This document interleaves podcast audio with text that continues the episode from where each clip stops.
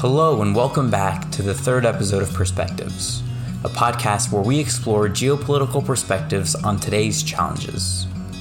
In this episode, we will examine the geopolitical situation between Taiwan and mainland China. Both these players consider themselves the rightful representatives of China after a decades long civil war that took place during the first half of the 20th century, and opposed the ruling Nationalist Party to the forces of the Chinese Communist Party. This war ended with communist control of mainland China, today called the People's Republic of China, and the nationalists controlling Taiwan, or the Republic of China. To discuss cross strait relations with us today is guest Bonnie Glaser, host of the China Global podcast and director of the Asia program at the German Marshall Fund of the United States. Here is the conversation that she and I had. Bonnie, thank you very much for coming on. I'll get right into it. So, why is mainland China so committed to controlling Taiwan? Is this a question of national unity or a central political conflict that the Communist Party wants to claim full victory over through the pretense of national unity? Well, I believe that China views Taiwan uh, both as a question of national unity and a political conflict. Uh, Beijing argues that it won the Civil War in 1949, uh, that the Chinese Communist Party defeated uh, Chiang Kai shek uh, and uh, the nationalists. Um, the Chinese certainly argue that Taiwan has always been part of China, which uh, is disputable. there were periods in history that Taiwan was part of China. For example, Taiwan was ruled as part of Fujian province when uh, the Manchus were in, in power in the Qing dynasty. Uh, but there's heated debate about what transpired after the subsequent period of uh, Japanese rule. Uh, I think with the return of Hong Kong to China, Taiwan is the the only piece that remains to be integrated into what the Chinese call the mother country. Uh, so that is also uh, part of their their thinking um, and, and Taiwan's existence uh, remains a symbol of Chinese weakness because they believe that if not for US intervention and involvement, uh, the PRC would have taken over Taiwan a long time ago. So they continue to believe Taiwan is rightfully uh, theirs.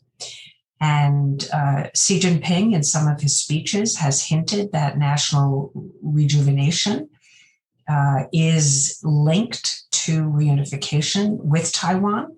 Uh, rejuvenation now having the goal of uh, achievement in uh, in the mid 21st uh, uh, century, and so I think that has also been a factor in how the Chinese think about national unity, national rejuvenation. It's always been a goal of China for every Chinese leader, but now it has a, a, a, deadline or at least an, an, an aspired goal by which it, it, should be achieved in, in uh, 2049. And, and unification is in some way loosely tied to achieving that goal. Right. So, why is Taiwan of strategic importance to the United States? Because even though the US switched diplomatic recognition from the Republic of China to the People's Republic of China in 1979, it has since then increased its military ties with Taiwan. How is this geopolitical situation approached by the United States? Well, I think your question needs to be unpacked a little bit. Uh, I would say that U.S. interests uh, are first and foremost uh, in a peaceful resolution of, of differences between China and Taiwan and preserving peace and stability in the Taiwan Strait. So um, I, I, would put that as the top priority, not uh, uh, not just uh, keeping Taiwan as an autonomous entity. You know, the United States doesn't support uh, Taiwan's independence, and in fact uh, has never said that it takes a clear position on who has sovereignty over Taiwan, either Taiwan or the PRC. the U.S. contends that this remains an un, unsettled uh, piece uh, of, uh, of history. Um, particularly after the uh, San Francisco Peace Treaty was uh, was signed in the early 1950s. Uh, so uh, that that again is is disputed. But Taiwan matters to the United States for many reasons. It's a vibrant democracy of almost 24 million people. It's the only Chinese democracy in the world and therefore really does serve as an example for the Chinese people living on uh, the mainland as, as an alternative form of government. Um, uh, Taiwan is the ninth largest trading partner of the United States today. Uh, it sits at the center of the first island chain. So, regarding the strategic importance, you know, the first island chain extends uh, from uh, Japan uh, through Taiwan and the Philippines down uh, into uh, Indonesia. And uh, so it is strategically important, particularly to Japan. And Japan's closest island to Taiwan is Yonaguni. And because the United States has an alliance with Japan, um, I think that the strategic importance of Taiwan is even greater to Japan than it is to the United States, but we share that uh, that interest in common. Um, and of course, Taiwan is home to the most advanced semiconductor fab capabilities in the world, and and so that's another strategic element of Taiwan's importance uh, to the United States, uh, but also to to other countries. Um, uh, but so- the, the I was going to say something about the expansion of military ties uh, that the United States has had with Taiwan. And from my perspective, that is a direct consequence of the growing PRC military threat. Uh, the United States had the intention in 1982 of reducing the volume of arms sales to Taiwan. Uh, and capping the quality of arms sales sold to Taiwan. Uh, but the shift of the PRC away from relying primarily on peaceful means uh, to achieving unification to using coercion and potentially use of force, I think led the US to uh, abandon that uh, commitment. Um, the, the PLA really, beginning in the 1990s, made seizing uh, and controlling Taiwan its top mission. And as the PLA has made strides toward achieving that goal, I think the United States has felt compelled to work more closely with Taiwan's military uh, to ensure, again, that deterrence holds. So, does that put Taiwan at the front lines of a new Cold War? Well, Taiwan has been impacted by the ups and downs of US China relations for decades. And I think certainly currently, uh, this particularly intense phase of US China relations um, is affecting uh, Taiwan. That's not surprising. Uh, it's also affecting many other countries in the world who feel like they are being sandwiched between the United States and, and, and China, and that their interests are being affected by the intensifying competition. Uh, the focus, I think, though, on US China relations um, and its impact on Taiwan, while important, uh, still shouldn't be overstated. Uh, it, from my perspective, what's more important is the changes in Taiwan regarding people's perceptions of their identity uh, and their attitudes toward the kind of relationship they want to have with China. And public opinion polls today uh, show that uh, concerning identity, over 63% of people consider themselves Taiwanese. Over 31% consider themselves to be both Taiwanese and Chinese. Only 2.7% consider themselves to be Chinese only. And that shapes, I think, in uh, democratic Taiwan, their uh, their policies toward uh, toward China. And on the question of whether China should unify with Taiwan, um, polls show that uh, those who think China should move toward unification uh, uh, or unify or maintain the status quo have changed a lot, you know, over time. The percentage of people um, that support Taiwanese independence immediately or eventually today stands at over 31%. Um, those who support unification immediately or eventually is just under 7.5%. So I think that that's an important element of, uh, of, of this competition. I'd also note that uh, the Chinese continue to insist on one country, two systems as the basis for unification, and Taiwan has rejected that. So, in other words, uh, China Taiwan dynamics really need to be understood first right. before examining the impact of US China competition on Taiwan. So, what does past and present uh, tension between Taiwan and mainland China tell us about what might happen in the future? Well, friction um, uh, between uh, China and Taiwan, I think, is likely to continue in the future and take many forms. Uh, we will see greater Chinese pressure on Taiwan. We already do in the form of uh, disinformation, in the form of cyber attacks, economic pressure, and uh, military coercion. All of these uh, are going on. In fact, I think you can argue that the Civil War really never ended. It has just taken on new forms. And I expect that this will continue into the future. Uh, uh perhaps eventually the Chinese will opt to try to resolve uh, their differences with Taiwan through use of force. But I believe that they have a very expansive toolbox of right. things that they can use to put pressure on Taiwan to try and undermine the confidence of the uh, Taiwanese people in their government um, and eventually get them to believe that they have no choice other than to unify with uh, with China. So I think the goal is really to win without fighting. So if it were to come to a fight, can Taiwan hope to survive a Chinese invasion? and how would China's control over Taiwan change the region's geopolitical landscape? It isn't easy uh, to seize and control an island. And Taiwan has significant air defenses and um, offensive strike platforms. Uh, so 100 miles of water really does make a difference. Um, and, uh, and, and, and Taiwan can attack PLA landing craft, um, it also has offensive uh, strike weapons that it can use to degrade China's ability to launch a campaign um, against uh, Taiwan.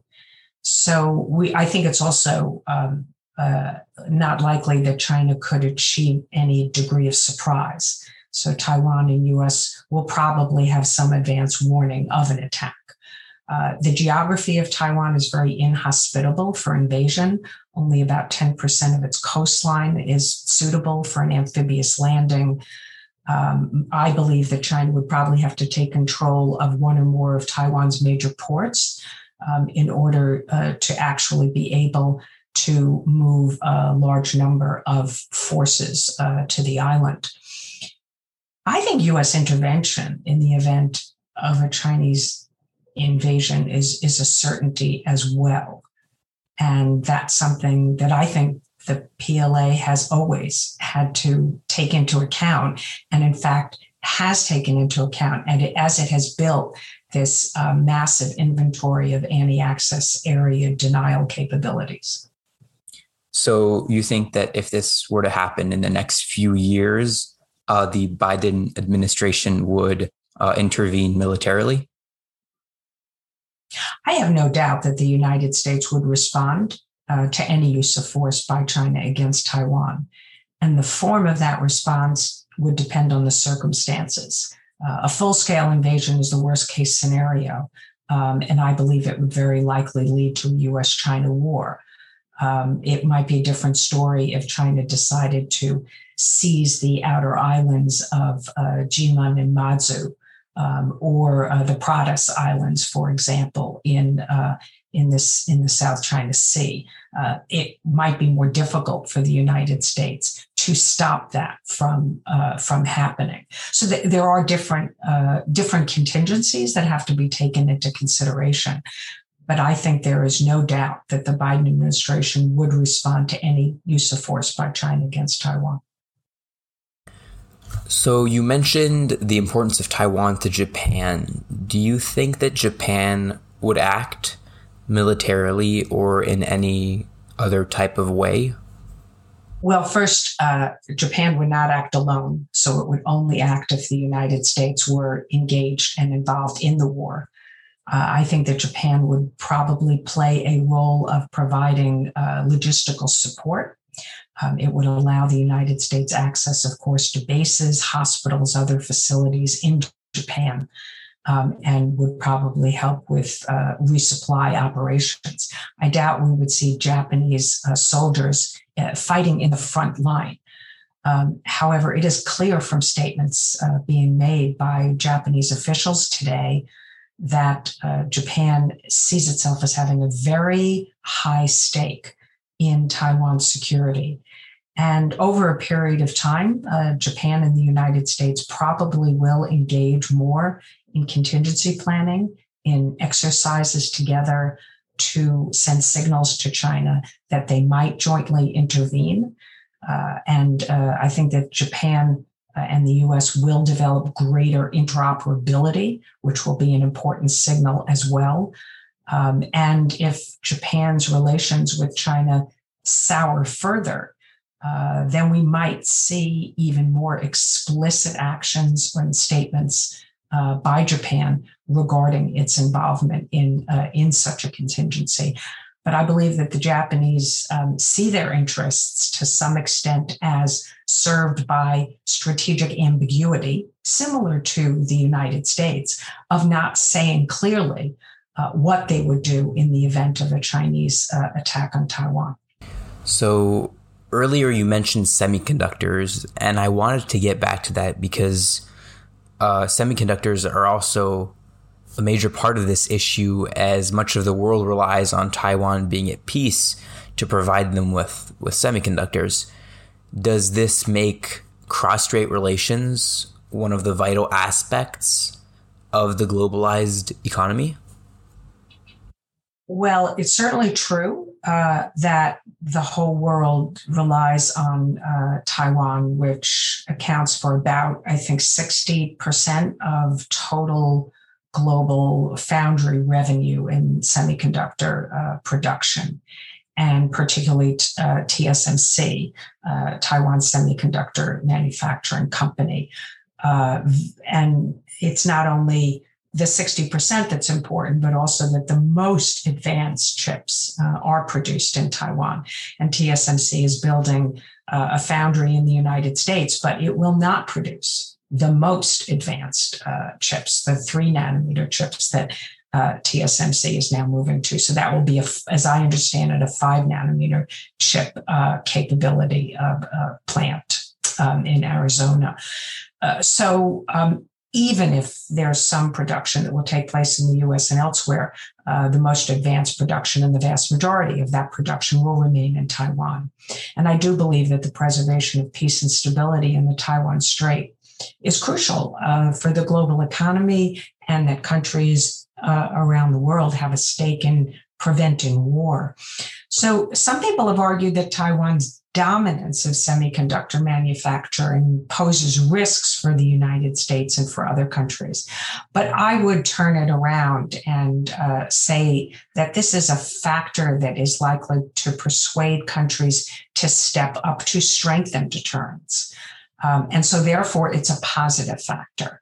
Uh, that countries around the world in- increasingly recognize that uh, Taiwan uh, is a, is important and therefore are more willing to speak out uh, against the potential uh, uh, use of force by China.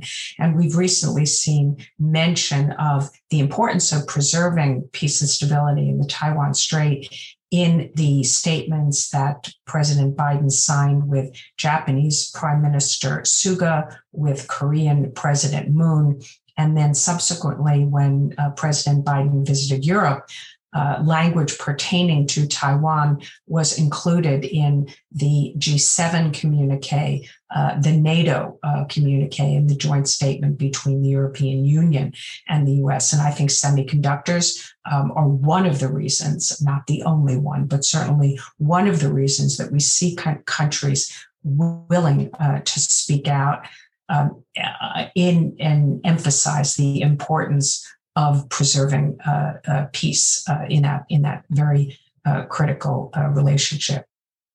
Uh, well, Miss Glaser, thank you very much uh, for your wonderful responses and for agreeing to come on.